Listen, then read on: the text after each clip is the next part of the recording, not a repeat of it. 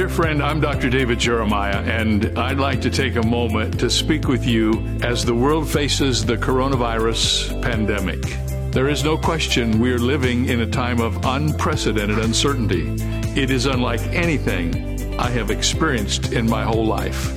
And the temptation in times like these is to allow fear and worry to creep into our thoughts and to rob us of our joy. But in these uncertain times, we need to remember that God is still in control. And my prayer for you is that you are healthy, you're in a safe place, and surrounded by those you love.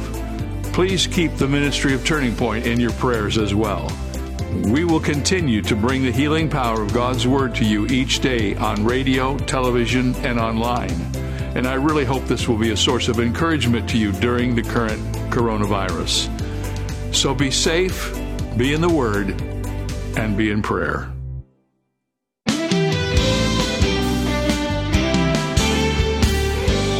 Dr. David Jeremiah considers it the most important event in Jesus' life between his birth and his death. Do you know all you should about his transfiguration? Today on Turning Point, Dr. Jeremiah provides a thorough examination of this miraculous event that's often overlooked or misunderstood. For the ultimate mountaintop experience, listen as David introduces his message The Transfiguration of Jesus. Well, there are many events in the life of our Lord that stand out. He lived an amazing life on this earth. But when he was transfigured on the mountain and became known for who he was, it was an amazing moment to be sure. It's recorded for us in Mark chapter 9, verses 1 through 10. And uh, for these next two days, today and then again on Monday, we're going to talk about the essence of the transfiguration of Jesus. Most of us are familiar with the miracles of Jesus. And from the wedding of Cana to the glorious ascension of Jesus into heaven, all of these things occurred in the life of Christ. But the transfiguration is often forgotten. Though it brought together the two great miracle workers of the Old Testament, Moses and Elijah, and the miracle worker of the new, who was also the Son of God, for these three to occupy the same time and the same space together is one of the greatest miracles in the Bible and of all of history. We're not going to pass over it. We're going to talk about it today and then again on Monday. Let me just get this out of the way at the beginning of our Friday edition.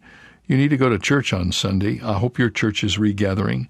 We are regathered in every which way we can be, as much as is possible. And God is honoring that. We have many, many people coming to church and many others who are on their way back in, in just a short time. If you're able to be in church, if you have a church that's open, I hope you're there. The Bible says not to forsake the assembling of yourselves together as the manner of some is. Don't be in that group, the manner of some. Go to church. That's my encouragement to you. God will take care of you if you do that. I can't wait to tell you um, about the transfiguration, so let's just start that right now. Bibles open to Mark chapter 9, hearts open to the teaching of the Word of God. Let's study the Scripture together. Now, open your Bibles to the ninth chapter of the Gospel according to Mark.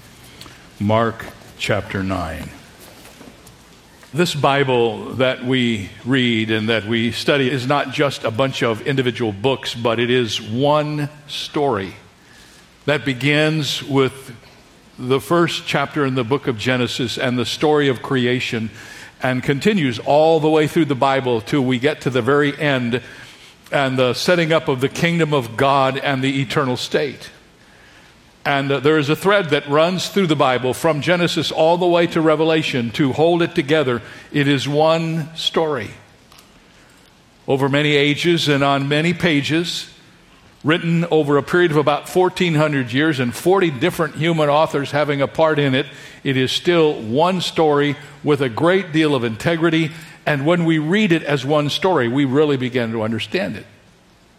It's the story of God's love for us and his provision for us in a Redeemer. And that is the theme through the whole book. But this one story is made up of many stories, and each story within the big story is in itself an exciting adventure for us when we read and study it. And that is especially true in the life of our Lord. If you were to open a theology book and look for an outline of our Lord's life, you would read something like this His birth, His baptism, His temptation, His death, His burial, His resurrection, His ascension, and His second coming. That's what they would say. And in essence, that would be true. Those would be the main stopping points and the main sections that you would study on the life of Christ. But there is one event that took place in his life that is amazingly almost omitted from all of the discussions. One incident in Jesus' life of which we have very little understanding. And I asked a bunch of people, Have you ever heard a whole message on this? And almost every one of them said no. The transfiguration of Jesus is recorded by Matthew, Mark, and Luke. It is referenced in the New Testament by John, later by Peter. And I believe that it is the most important event to occur in Jesus' life between his birth and his death. The Transfiguration drama is told in the New Testament through seven characters two of the most important personalities of the Old Testament, three of the most prominent disciples of the New Testament God the Father in heaven and God the Son on the earth. The Transfiguration takes place on a high mountain. The main character is clothed in clouds and white apparel. A conversation takes place between people that actually live centuries apart as we follow Mark's account of this event, we cannot help but feel, as we begin to understand it more, that we should take our shoes off because we're walking on holy ground. Perhaps one of the reasons why we don't talk about it very much is because it is such an awesome, holy moment. The message begins in the last verse of the eighth chapter. This is one of those places in the Bible where the chapter division is unfortunate. How many of you know the chapter divisions in the Bible are not inspired? Somebody put those in after the Bible was written to break up the content so that it would be easier to read. And in most places, the chapter divisions are pretty good. Sometimes they're not so good. This is one of those places where they should have just left it go. And one of the reasons you know that is when you come to the beginning of a new chapter, and the first word is and. Maybe they should have left that alone. but it's really interesting because in the last verse of chapter 8, Jesus is talking about his coming glory. He says, For whosoever is ashamed of me and my words in this adulterous and sinful generation, of him the Son of Man will be ashamed when he comes in the glory of his Father with his holy angels. And then, verse 1 of chapter 9, and he said to them, Assuredly, I say that there are some standing here who will not taste death until they see the kingdom of God present with power. Now, that statement has created a lot of interesting discussion over the years among theologians. Interestingly enough, that statement introduces the story of the Transfiguration in all three of the Gospels where the record occurs. Jesus said, There are some standing here who will not taste death until they see the glory and the power of the Lord. Six days after Jesus made this promise, it is fulfilled for three of his disciples, Peter, James, and John, as they are allowed to see the glory of the resurrected Christ. The message concerning the transfiguration is followed in the text by a bit of a discussion of the mountain of the transfiguration. Now, after six days, Jesus took Peter, James, and John and led them up on a high mountain apart by themselves. Henry Drummond, the Scottish preacher of another generation, makes an interesting evaluation about mountains. He said, God never created mountains for people to live on the top of them. He made them for people to go and stand on the top of them and look around and then go back down where life happens. But if you study the Bible, you discover that you can almost outline the Bible on the basis of mountains. In fact, it would be interesting as you read the Bible, whenever you see a mountain, just draw a little mountain in the edge of your Bible. For instance, God met on a mountain with Abraham and Isaac. God met on a mountain with Moses on Mount Sinai. God met Elijah on Mount Horeb. He gave up his son for us on Mount Calvary. It was from a mountain that he ascended to heaven, and it's to a mountain that he's coming back someday. The very fact that the transfiguration takes place on a mountain should get our attention. This is probably an important event. We should take note of this. The mountain where this remarkable event takes place is, without question, Mount Hermon, the most beautiful and conspicuous mountain in all of Palestine. Mount Hermon is the tallest of the mountains.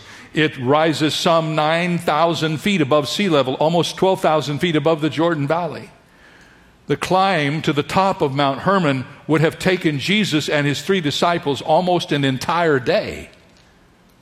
And even in the heat of the summer, you can see the snow on the top of Mount Hermon all the way to Jerusalem. Luke tells us that Jesus took these three men to the mountain in order to pray. And he also adds that when they arrived at the top of the mountain, they were heavy with sleep the message concerning the transfiguration and the mountain. Notice, thirdly, the men who witnessed the transfiguration. After six days, Jesus took Peter, James, and John and led them up on a high mountain apart by themselves. The Lord Jesus chose his three closest earthly friends Peter, James, and John. They were the first to be called disciples by Jesus, and they are the first three names you will find on all the lists of the twelve in the New Testament. It was these three disciples that Jesus took with him when he raised Jairus' daughter from the dead. And during the coming dark hours that precedes his crucifixion, it will be these three same men that Jesus takes with him a little deeper into the garden and asks them to pray. Reading back over the previous events in the book of Mark as we have studied them together, especially for Peter, I believe Jesus chose these three men for a couple of reasons. First of all, because of their capacity to receive truth. Do you know that God tells us in His Word that He gives us truth based on our capacity to receive it? Now, stop and think about it. Peter, James, and John all have their names on a book in the New Testament. They received the truth, the things that God taught them, they received it and they recorded it and they reproduced it so that we have it today. I also believe that Jesus chose these three men because they had taken more seriously, perhaps, his conditions for discipleship, which are listed for us in the eighth chapter. Remember, Jesus said, If you're going to follow me, you'll have to take up your cross and deny yourself and follow me. Jesus predicted that he was going to Jerusalem and suffer and die and be resurrected. And the disciples were very concerned about that. As you remember, Peter rebuked Jesus for saying it and said, No, you can't do that, Jesus. That's not right for you. And Jesus said to Peter, You're not thinking God things, you're thinking man things.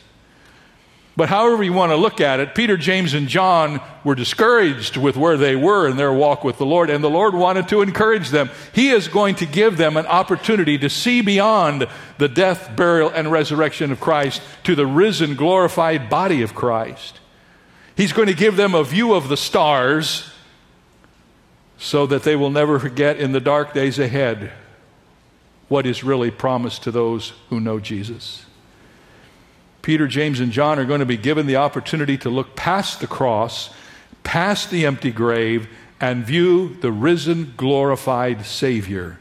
They won't understand it completely, but they will never forget it. In fact, more than half a century later, when John the Apostle was writing his gospel, he wrote these words And we beheld his glory, the glory as of the only begotten of the Father full of grace and truth. John could not forget that day. He said, The Word became flesh and dwelt among us, and we, we, Peter, James, and John, we beheld his glory. Peter also was so taken by this that in 2 Peter chapter 1, he writes, We did not follow cunningly devised fables when we made known to you the power and coming of our Lord Jesus Christ, but we were eyewitnesses to his majesty. When did that happen? on the mountain. So, this event where Peter, James, and John got to go up to the mountain with Jesus was so important to them, made such an impact on them that decades later they were still writing about the glory and the majesty of the Lord that they saw on the mountain that day.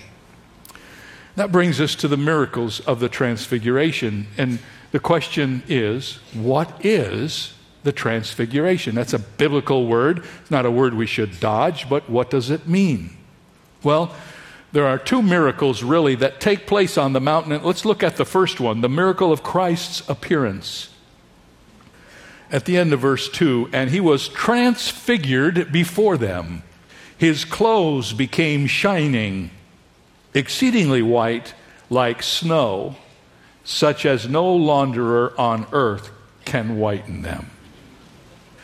Now, Luke tells us that Peter, James, and John had been sleeping, and actually, Luke's words are, and when they were fully awake, Jesus was transfigured before them. The word transfigured is a word which means to be changed in an outward way because of an inwardness.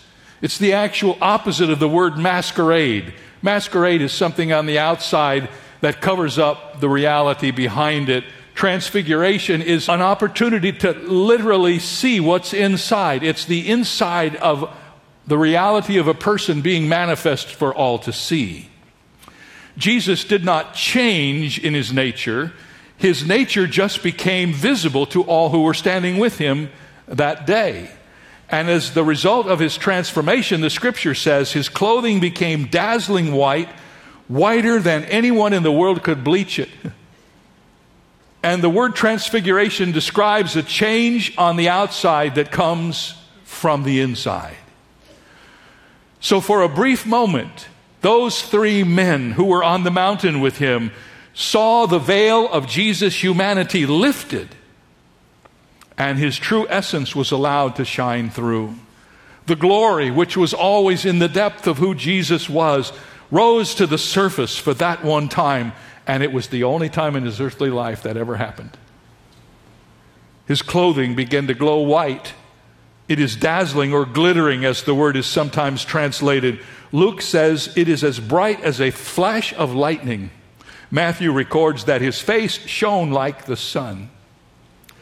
I read a paragraph by Frederick Buechner describing this moment in these riveting words. Listen to this. It is as strange a scene as there is in all of the Gospels. Without even the voice from the cloud to explain it, the disciples no doubt knew what they were witnessing. It was Jesus of Nazareth, all right, the man they'd tramped many a dusty miles with, whose mother and brothers they knew, the one they'd seen as hungry and tired and footsore, like they had been. But at the same time, it was also the Messiah, the Christ in his glory it was the holiness of the man shining through the humanness of the man. His face so afire, they were almost blinded by the light. On that day, the real Jesus, the essence of who Jesus was, was allowed to be seen by those three men. You see, when Jesus was born in Bethlehem, he did not cease to be God. He was God in a body. He was God taking flesh upon himself. The Bible says he tasted flesh, became a part of us. And through his whole earthly life, he never, ever arbitrarily used his deity to his own advantage. The Bible says that he voluntarily limited himself from demonstrating that he was God. He walked around as a man. He suffered the things you and I, and he never ever you know, in a moment when he was under pressure, you know, almost said, I want you to see who I am, and then revealed himself. Only once did he do it, and it was on the Mount of Transfiguration. And on that day, a day never to be forgotten by those who were there, the Lord Jesus revealed himself to his disciples. That was the first miracle. But if you read the story carefully, you will discover that there was the miracle of Christ's appearance and the miracle of his associates. It says in verse 4 and Elijah appeared to them with Moses, and they were talking with Jesus. All of a sudden, in the light that surrounded Jesus, Peter, James, and John looked again, and Jesus was standing there with two other people Elijah, who'd been gone for 900 years, and Moses, who'd been gone for 1400 years, are standing there having a conversation with Jesus in the light that surrounded him. And we might ask, why Elijah and Moses? I want to think, why couldn't have Jeremiah gotten in on that? That doesn't seem right. Why Elijah and Moses? Why were they chosen? Why not Abraham or Ezekiel? And of course, only God knows the ultimate answer to that question, but here are some thoughts about it. First of all, both Moses and Elijah had already seen a little taste of the glory of God in the Old Testament on a mountain. Moses on Mount Sinai and Elijah on Mount Horeb. They had seen a little of the glory of God. So this was a kind of a reprise, if you will, for them.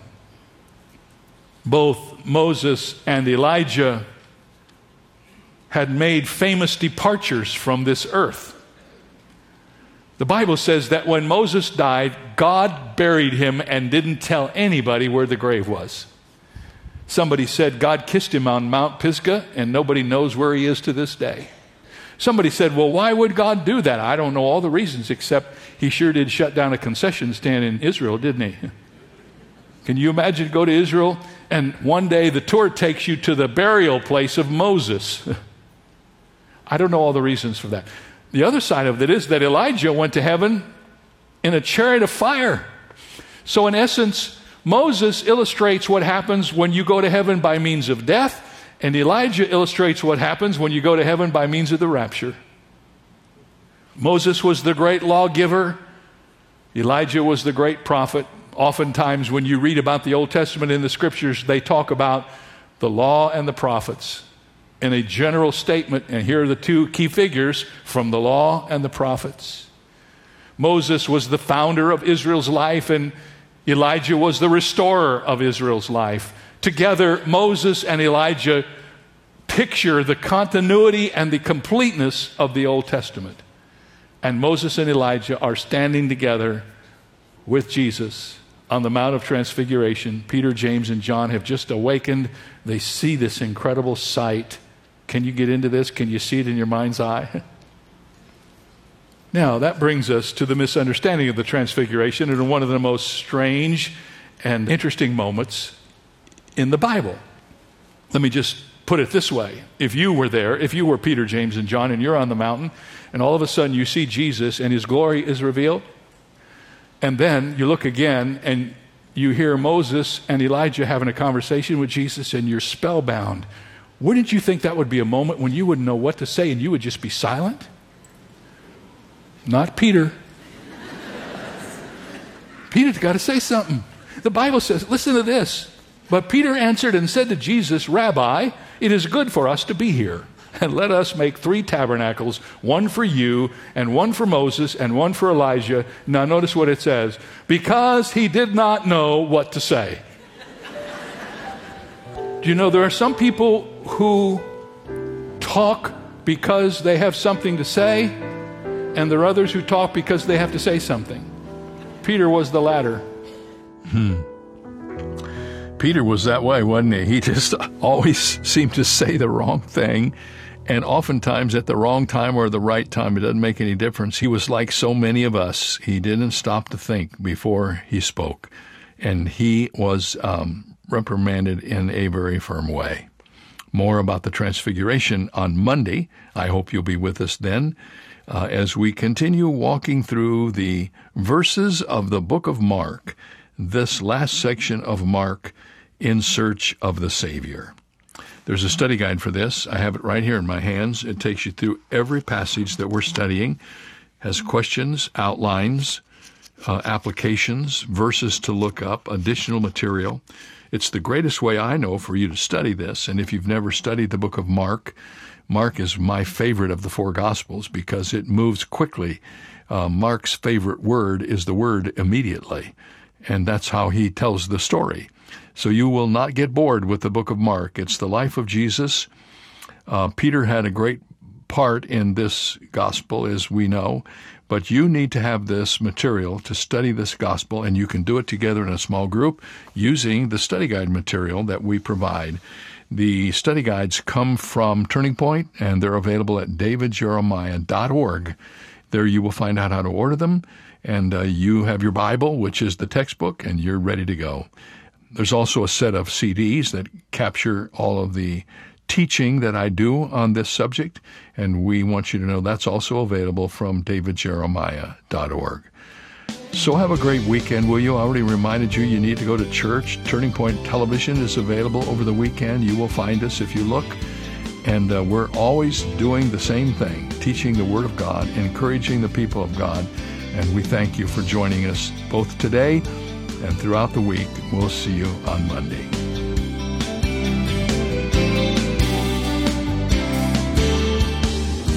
For more information on Dr. Jeremiah's current teaching series, In Search of the Savior, please visit our website where you'll also find two free ways to help you stay connected our monthly magazine Turning Points and our daily email devotional. Sign up today at davidjeremiah.ca slash radio. That's davidjeremiah.ca slash radio. Or call us at 800 946 4300. When you do, be sure to ask for your copy of O.S. Hawkins' new book, The Bible Code Finding Jesus in Every Book in the Bible. It's yours for a gift of any amount. You can also purchase the Jeremiah Study Bible in the English Standard Version, the New International Version, and the New King James Version, filled with helpful notes and articles by Dr. Jeremiah. Visit davidjeremiah.org slash radio for details. This is David Michael Jeremiah. Join us Monday as we continue the series In Search of the Savior, here on Turning Point with Dr. David Jeremiah.